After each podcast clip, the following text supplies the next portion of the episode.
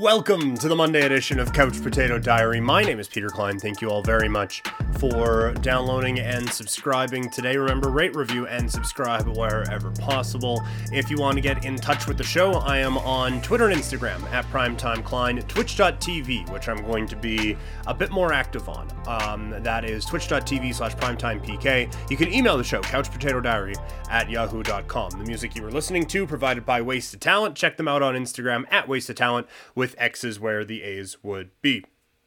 Busy show today. A lot of stuff going on in the sports world. And this was one of those days where you just hit record and look, if I miss something, I miss something. I'm hilarious on Twitter, so I'll make a joke about it later.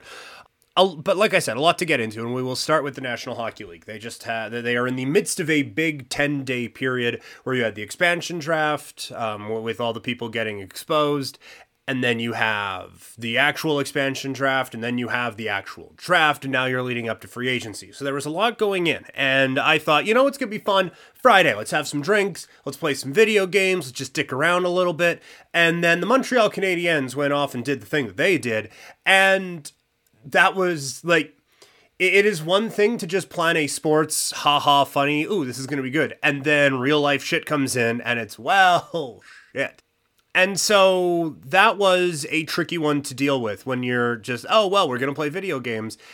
I still now, on a sober second thought, it's just so frustrating what the Montreal Canadiens do with the selection of Logan Mailloux he, of course, uh, charged with distributing um, a sexual photograph that was taken unconsensually. Apparently, the, the sexual act was consensual. The photograph and further distribu- uh, distribution of the photograph super not consensual. So that is a very big problem. And I, I, I already hear the people saying, well, second chances. And it's okay, yes, I, I myself am a believer in people getting second chances.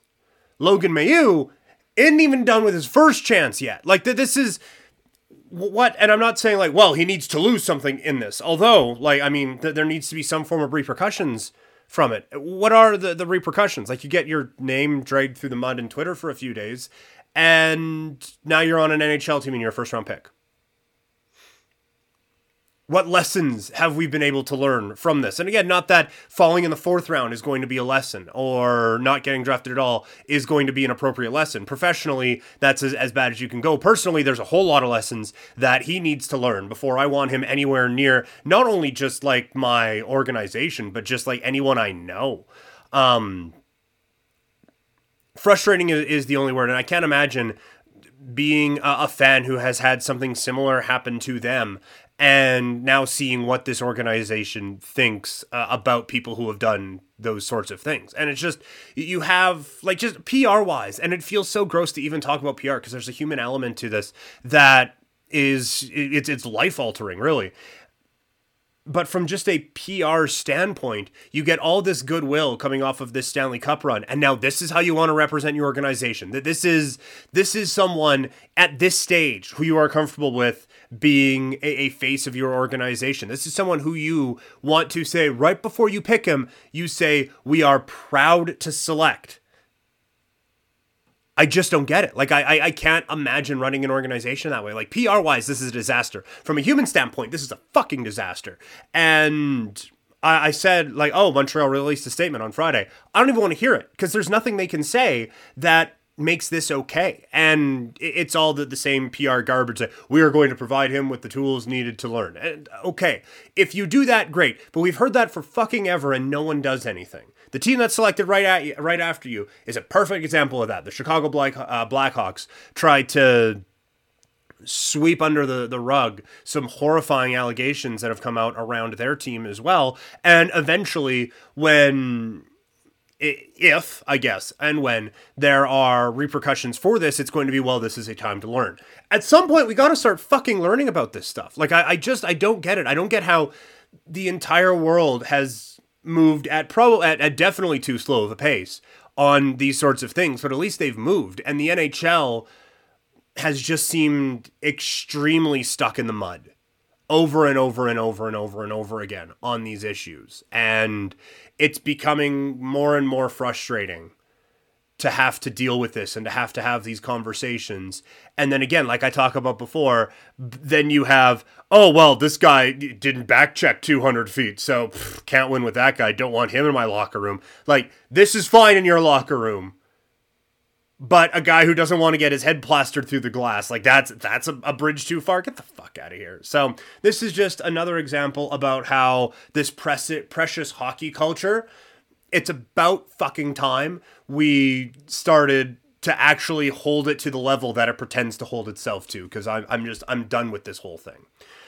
No easy transitions to talk into the actual hockey stuff uh, but a lot of things happened over the weekend, and again, just wanted to, to go through a few of them now that we've had a weekend to, to, to digest everything. The Vancouver Canucks make a trade with the Arizona Coyotes. Every problem contract that the Canucks had basically goes to the Arizona Coyotes in exchange for a future problem contract in Oliver Ekman Larsson and Conor Garland. I do not want to have it lost in this. Conor Garland, I think, is a good hockey player. I don't think he's a great hockey player, but I, I think he is a good hockey player and someone who can actually fit in on on this Vancouver Canucks team. Like this is someone who I think there is actual value in him for the Canucks. And a guy like all he has done at every level is just scored goals, right? So there there is at least something there for him.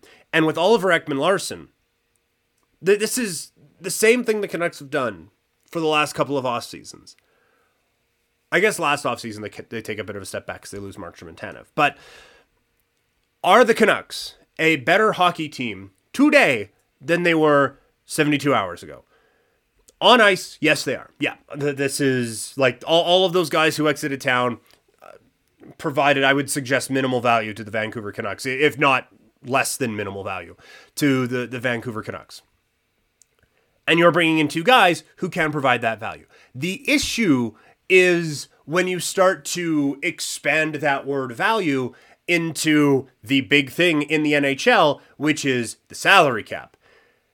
Now, I get it. We just saw Andrew Ladd's contract traded. I was making the case for Carey Price for Seattle by saying if it sucks, every contract is tradable. But the Canucks just went through so many years in salary cap jail because of the contracts that they signed, and they were a year away from getting out from underneath them. And they now put themselves in line to have one of the worst contracts in the league in the next three years. I don't understand it. I, I just I do not get it. And well, I shouldn't say that. I do understand it, and I do get it because you have a GM who you, you have told, "Hey, you damn well better make the playoffs this year, or else you're fired." So I'm not necessarily worried about not having the ninth overall pick, uh, which was insane that that was thrown into this, and I'm not necessarily worried that three years down the road, salary cap implications are going to be difficult because I need to win this year, and I need to make this team better this year, or else it doesn't matter to me what this team's salary cap situation looks like in a couple of seasons. And th- this has been the MO in Vancouver basically since 2011. And look where it's got them right? Like this was a franchise that everyone made fun of the President's trophies, but this was a damn good hockey team for a while. And now there's just there's not a lot there, and I, I shouldn't even say that because there is a bit there. Like you, you have Pettersson you have Boeser you have Horvat, you have Hughes.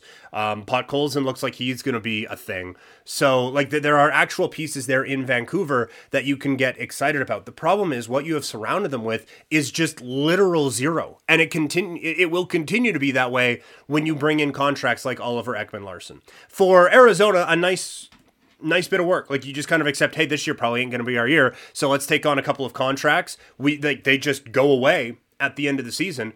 It because they are expiring, maybe you can trick someone into taking an Antoine Roussel or a Louis Eriksson or whatever. Like, hey, need some depth for the for the playoffs. Here, um, take this guy for a seventh round pick. Like maybe you can turn them into almost anything.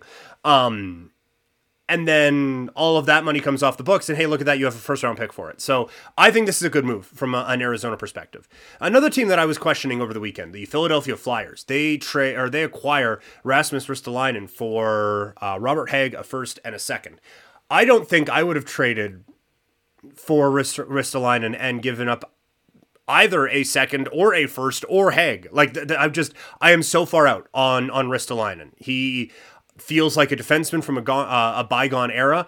I'm I am so far out on this player. So to have Philadelphia make this move, I just don't get it. And then to to double down, like it looks to me anyway, it looks like you are trading Gostisbehere to free up cap space to be able to make this move. Ristolainen making $5.4 million, right around the same thing that Gostisbehere is making. And again, Arizona comes in, takes that contract off of their hands for, I believe it's a second and a seventh. So, again, smart bit of work by the Arizona Coyotes. And for, for Philadelphia to replace that with a slower Ristolainen, I would rather take my chances that Gostisbehere figures it out than Ristolainen turns into an entirely different hockey player. So I just, I did not like that for Philadelphia. I like the Atkinson for Voracek trade. You get cheaper, and I think you might even get better. I like Atkinson quite a bit. Voracek, there was a time where I liked him a lot, and maybe he finds that again. I would be skeptical that he finds it in Columbus. I would also be skeptical that he plays a game for Columbus, but that's neither here nor there. Um, but I, I, I, like this addition. I like a little bit of new blood in there for the Philadelphia Flyers. But you look at the Flyers roster, and it still kind of feels like they are a move or two away. Like the the, the addition of Ristolainen in that blue line, I just I don't like. So I, I would much rather that not happen. But then at, at forward, like it just it feels like it feels like there's another top six player, like there's a spot there for another top six guy to to fit in to to make Philadelphia the team that we all kind of thought they would be. Uh, they have some decisions to make in goal. Like I think all of their goalies are up. Obviously, they're not getting rid of Carter Hart, but this year was a step back for him. I think he'll be fine. But th- this was a team that I thought could go to the Stanley Cup this year. And uh, did you see them in the playoffs? No. Hmm, that's a problem. So I'm interested to see what Philadelphia does, but so far, ugh, not not fantastic. The Columbus Blue Jackets we'll just pivot to them from the Atkinson trade. They're going full teardown. I like what they have done a lot. Uh, I think that they get a a potential stud in in Boqvist. You you do a pick swap with the, the the Blackhawks in that first round in the Seth Jones trade. You get an extra second round pick out of it. You move a second round pick to get Dean, uh, sorry Bean, which I think could be an absolute steal. We were talking about this could be the guy who could be the Shea Theodore of this expansion draft for Seattle. They go a different way. So Carolina at least gets something back for him. But I, I think like you look at how the Blue Jackets have set themselves up now for the the, the, the future. And I think they've done a very good job with this. They, they still have some things they can move to try to make this a championship team, uh, or at least a playoff caliber team. I, I like the job that they have done. I'm interested in Columbus and, and interested to see where they go now moving forward. Another one of the head scratching moves of the weekend was the St. Louis Blues acquiring Pavel Buchnevich. That's not the head scratching part. Um, I like that move again for them. It's the Rangers trading Buchnevich for Sammy Blais and a second. We'll start with the Blues. They needed another top six guy, and they got it. I like this deal for them a lot. I talked about it before. I think Buchnevich is a very good player. And if you're looking at trading Vlad Tarasenko, this is a good kind of like poor man's Vlad Tarasenko, a guy who can score. Not to the level that Tarasenko can, of course. Um, I'm not comparing the two, but just it, feels like it can kind of move over it in that slot, and then whatever you get back in a Tarasenko trade, you fill out the rest of your roster that way. Um, this is still a good roster, even though they've kind of just slowly got worse over the last few years um, since winning that Stanley Cup, which is like it, it's tough to improve on a Stanley Cup winning team, uh, although teams have certainly done it. But I still look at this as a good roster. Like I, I like how things stack up with this team. Um, uh, I like Thomas and Kyrou on that third line, Barbashev and Sundqvist on the fourth line. Like that, that is the type of energy depth line that you like to have. The, the blue line still looks pretty solid with Krug, Faulk, Parayko, uh, you have Bortuzzo, you have Scandella in there. So I think this is still a good St. Louis Blues team. I don't know if this is an elite St. Louis Blues team, but this is a good team. And if you get a couple of pieces back in a Vlad Tarasenko deal,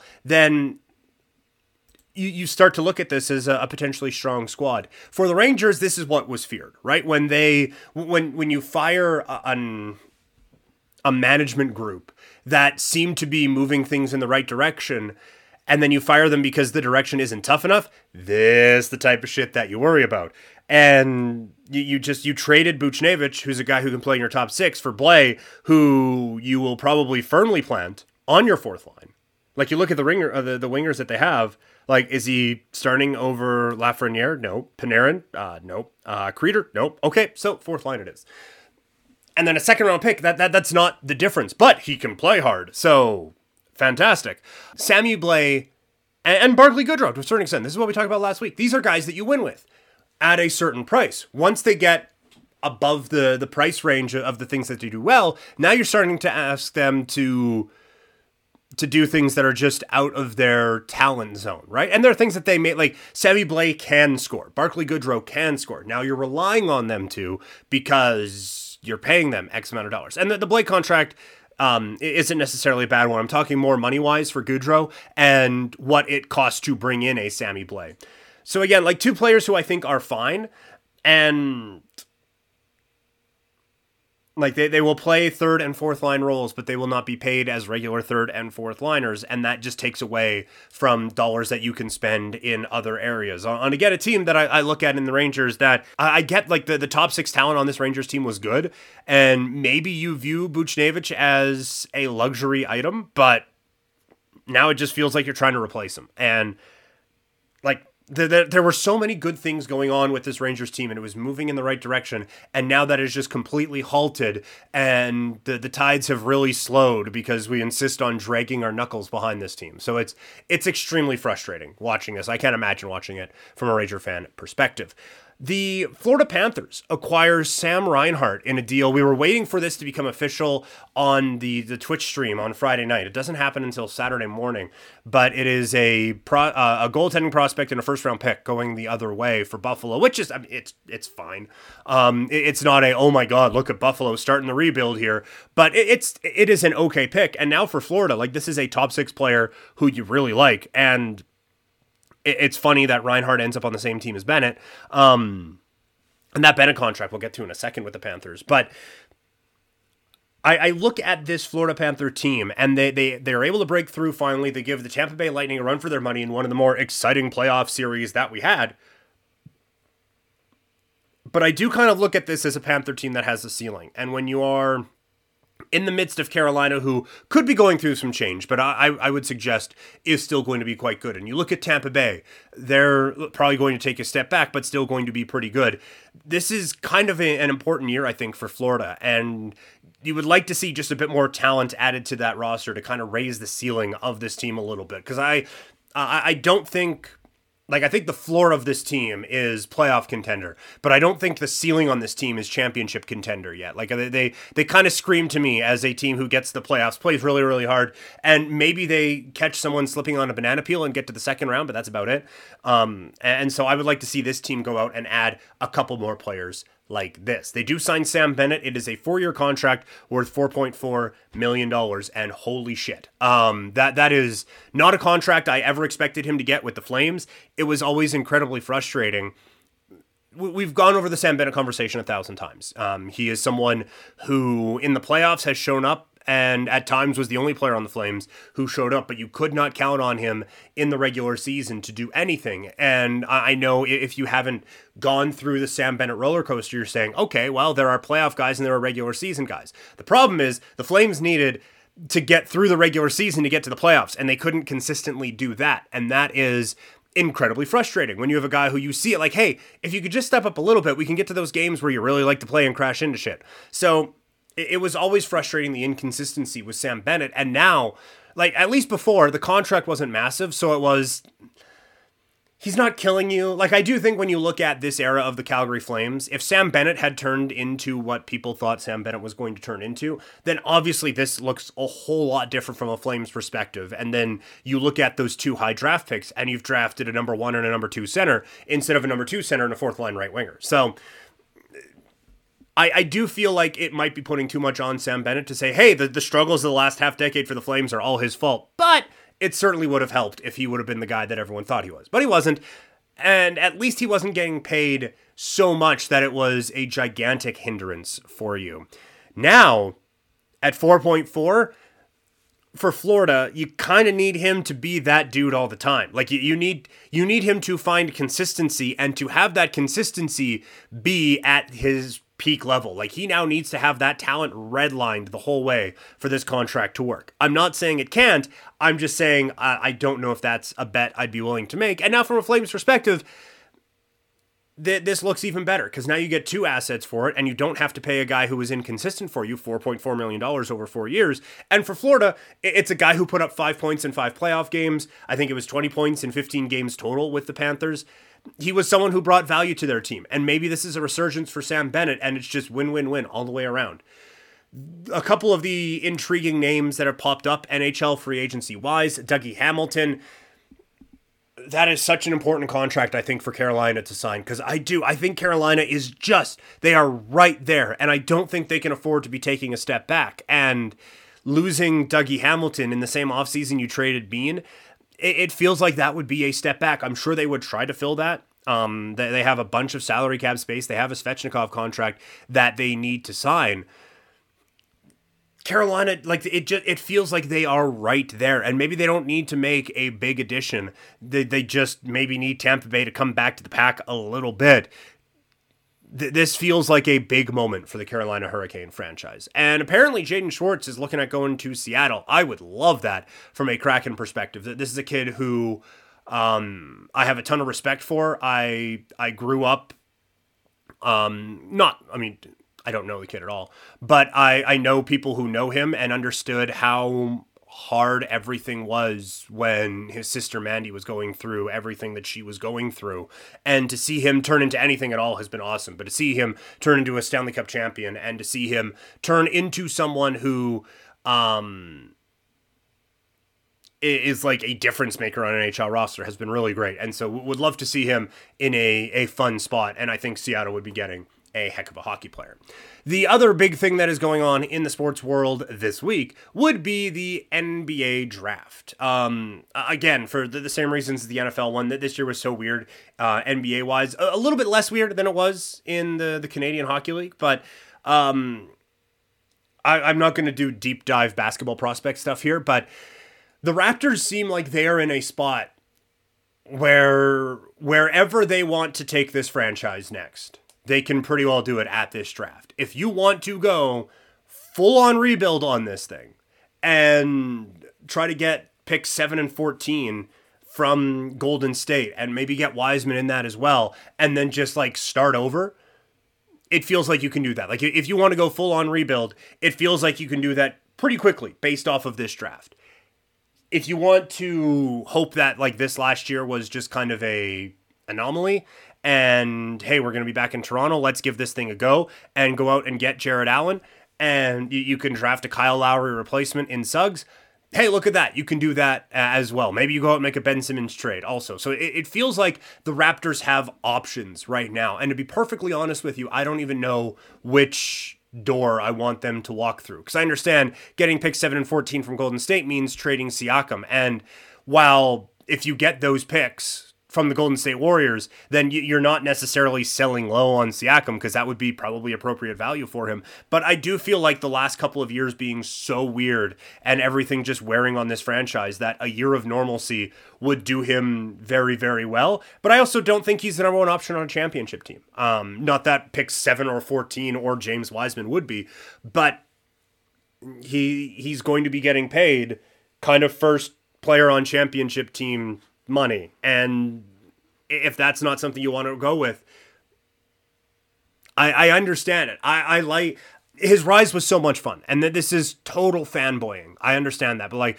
i have jersey i have so much respect for the dude uh, for what he was able to, to to do with himself as a basketball player. It would be tough to see that go, but from a, a franchise standpoint, it is probably time to to try to to rebuild with, with this thing. And if you can do it quickly at one relatively deep draft, I, I, say why not? But if you want to hope that Jarrett Allen being a rim protector is all you needed for this team to take another step forward, I don't mind that. Um, if you go into the season next year with a starting five of Suggs, Van Vleet, Anunoby, Siakam, and Allen, the East kind of sucks. Like I, you're not beating Brooklyn with that, but you're beating a lot of teams in the Eastern Conference with that, and then try to fill out the the depth that way and hope that uh, Watanabe can maybe take another step. Or, or Gary Trent Jr., you, you have him uh, in the mix as well. So he probably starts and Suggs probably sits. Um, I'm, I'm putting too much on the kid right away.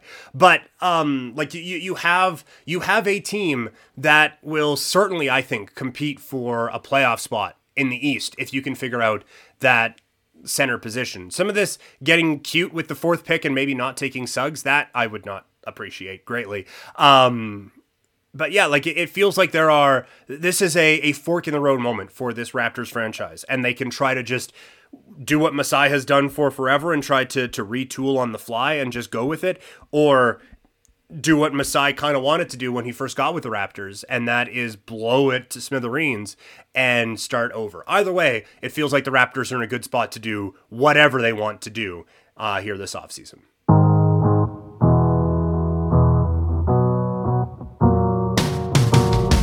Music that you hear on Couch Potato Diary is provided by Wasted Talent. They got some new stuff. Check it out now on Apple Music, YouTube, or Spotify. And check them out on Instagram at Wasted Talent. There are X's where the A's would be.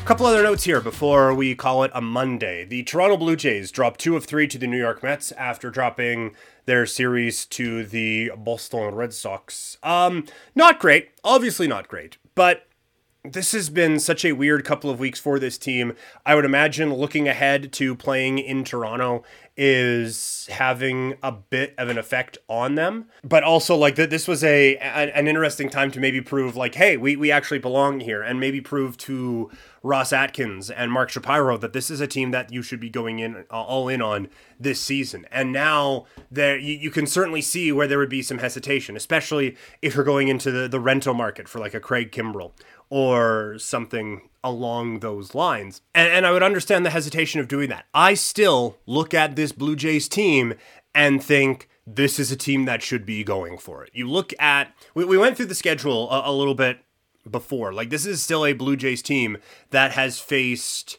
a lot of upper echelon teams. Like they, they still have some lesser teams on the schedule later on in the season. I, th- I, think they have one of the, the top 10 or 11 easiest schedules by win percentage the rest of the way. You look at their run differential in the wild card race, they have the second best run differential by a bunch. They have the second best run differential in the American League East right now. This is a team that should be higher up. And I, I think it's pro it, it sounds like excuse making, but they're 22 and 22 at home. And I use home in quotation marks as a lot of those games in Florida were against the Tampa Bay Rays, where they had a cheering section against them. And a few of those games in Buffalo were against the Yankees and were against the Red Sox, where they had, again, cheering sections against them. To even just keep your head above water in that spot, they are four games out. And again, the run differential is plus 86. I still think this is a Blue Jays team that should go for it. They're four games out of a playoff spot right now. You look at the teams ahead of them the Yankees, I still don't think that is a very good chance. Uh, or I, I, still don't think that it's a very good team. And I think there's a chance that this is a, a, team that goes into seller mode at the deadline. The Seattle Mariners have a run differential of negative 52. They are going to fall off. I just, I can't believe that they are not. So the Blue Jays, I think, as currently constructed, are better than the Yankees. They are better than the Mariners. And then you have the Oakland Athletics ahead uh, of those two teams. The second wild card game right now would be the Tampa Bay Rays taking on the Oakland Athletics, which I mean ratings bonanza to to be sure, but like the the A's admittedly are a pretty good team, but I do not look at them as a better team than the Blue Jays. I just I, I simply do not. So while it looks a little bit more daunting than you would like, this is a team that I think is still absolutely set to to make a big run here in the second part of this season and to at least get into the wild card. Nine and a half games is a lot to make up in the American League East, but this is still a team I think that can make a, a charge here into a wild card spot and then kind of just let the chips fall where they may. This is a team that won the wild card game uh, a few years ago and then made it to the American League Championship Series and just inexplicably stopped hitting against Cleveland. But going into that series, like it, it kind of felt like a coin toss going into things against Cleveland that year. So um, I, I still, if this Blue Jays team gets in, if they can make an addition to the pitching staff, uh, both starting and um, and to the relievers. Maybe an upgrade catcher too wouldn't hurt. I, I like Joe Siddall saying Max Scherzer and, Yan Gomes. That might be the, the cost on that might be a bit extreme, but still, this is a Blue Jays team that I think, if they get into the playoffs, are a problem for other teams in the American League. And I think you just you have to go for it from a Blue Jays perspective.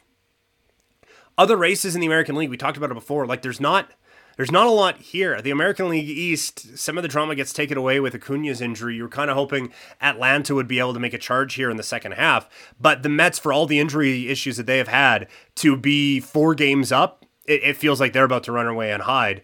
San Francisco staying up in the uh, National League race is just so much fun and adds so much intrigue into this playoff race here. But it really does kind of feel like it's the three NL West teams, and like Cincinnati's not making a run. I, I don't think the Cardinals have the pitching to to make a run. So, not the most dramatic of second halves in baseball. Like it kind of feels like the American League wild card and the American League East, I guess, um, are are probably like the only races that people are really going to be watching. Um, which is too bad. So let's just get to watch Shohei Ohtani. And this is another one. Angels, they're talking about selling everything. You have Shohei Ohtani. You're five and a half games out. Just fucking go for it, please. I want to see the Angels uh, competing. I just got so exaggerated, I accidentally hit my cat. Sorry, Babs. You okay? In the NFL, surprise, surprise, Aaron Rodgers says he's going to play this season. Shocking. God, we talk about LeBron James tweeting out things um, at strategic times so that he can get the attention Aaron Rodgers does the same thing with the, the draft, and now it's been an entire offseason. What's Aaron Rodgers going to do? Oh, he's going to play in Green Bay, and they're going to figure it out after the season. Well, lovely. Like, what we heard a lot about, like, for a long time, it was, well, Aaron Rodgers was able to learn under Brett Favre. Apparently, he's learned too much because this is some real Brett Favre shit going on. But now, if you're looking at things in the the NFC North, like again, Green Bay, I think you have to view as the favorite to win that division. And when you look at the NFC, they're going to be right in there again. And this is this very much has kind of that last dance feel to it. I know that's been overdone in sports the last little bit since that documentary's come out, but this kind of feels like the last go around. And then after this, probably Aaron Rodgers is gone, probably Davante Adams is gone as well. So th- this kind of feels like it. And if you're a team in the NFC North, just waiting to, to kind of burst through feels like next year certainly can be your time. But again, this is just the, well, I want to be traded. Well, we don't have to trade you. Well, I want to be traded. Well, fuck you. All right, guess I'm fucked then. Like that. That's just that's kind of where it's at with, Green Bay. Last one on the agenda today: the NCAA. Um, word comes out this weekend that Oklahoma and Texas might be leaving the Big 12 and wanting to make their way in the SEC. If this happens, I wonder what's the point of the NCAA? Like, really? And I get the main point is for them to make money. And then they are the top two greedy organizations in sports. Uh, ah, top three. I, I shouldn't leave FIFA out of that. Like, uh, FIFA deserves FIFA deserves their look at this as well. Um, but for the NCAA, like to be overlooking everything and just have the SEC basically be all of college football with the exception of Clemson and maybe Notre Dame. Why? Like that that that just this would it would be great for the SEC, but you would have the SEC which already for college football is basically like if you watch the the SEC National Game of the Week, used to be on CBS, I think it's going to ESPN, then you're basically watching the game of the week. And that's already not fantastic for college football. If you just add Texas and Oklahoma to it, more Oklahoma than Texas, um, although people in with the Longhorns would probably have you believe it's otherwise. But if you add one of the great rivalries in college football to that conference, like it just it kills so much around college football. And for the NCAA to just be sitting back and just like, oh, no, no, no, no, we'll just let everything happen. Don't want to mix up things with the conference. For the last couple of years, it's really been apparent that the NCAA doesn't actually do a whole lot aside from just screw over the players who are playing in that league. You, you had every conference was basically running their own COVID um, protocols, which I understand, like different regions had different rules, and to put rules on places in the South where like the laws were a little bit different um, compared to say California or uh, up in the the Northeast United States, where I'm admittedly not a ton for college football anyway. Um, but still, like to to have them be just completely hands off with one of the great issues of our time. And now to be hands off and just letting one conference just become a super conference.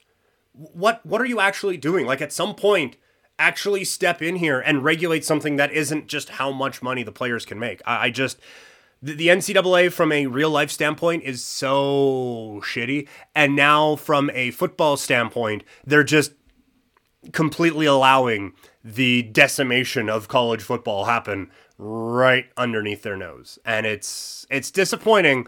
Um, and it just it feels like a, a chance to like potentially kill them, and they're just letting it happen. I don't I don't fully understand. I thought they liked money more than this that's going to do it for the show today. Thank you very much again for downloading and listening. I am on Twitter and Instagram at PrimetimeKlein, twitch.tv slash PrimetimePK. This Wednesday is NHL Free Agency Day. That's normally when the next podcast would be coming out, but it would be it would be dated by the time you heard it. So probably what we're going to do is go over on Twitch and just hang out for the day. Again, have some drinks, play some video games, have some fun on there, react to the news as it's coming in. I'm probably not going to break any news, but just there's a chat up there. You guys can all chat away. I'll be answering questions.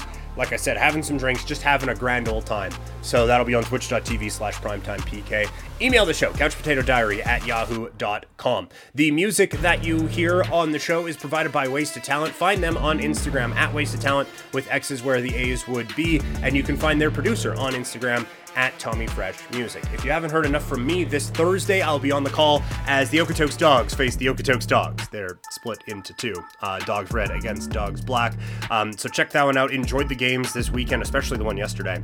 Um, it's been a whole lot of fun doing Dogs game. I get uncontrollably excited pulling up to Seaman Stadium. So um, hopefully, you'll check us out at uh, dogsbaseball.ca and the Okotoks Dawgs Academy YouTube page. And if that's not enough, my general history show with myself and my wife, We Had No Idea, comes out every Wednesday. This week, we talked about Watergate. I nerded out on that one entirely. So if you want to hear me in a different context, General History Podcast, We Had No Idea, comes out every Wednesday morning. That show is on Instagram at We Had No Idea Podcast. We'll see you guys on Wednesday on Twitch and talk to you guys on Friday right here. I'm out.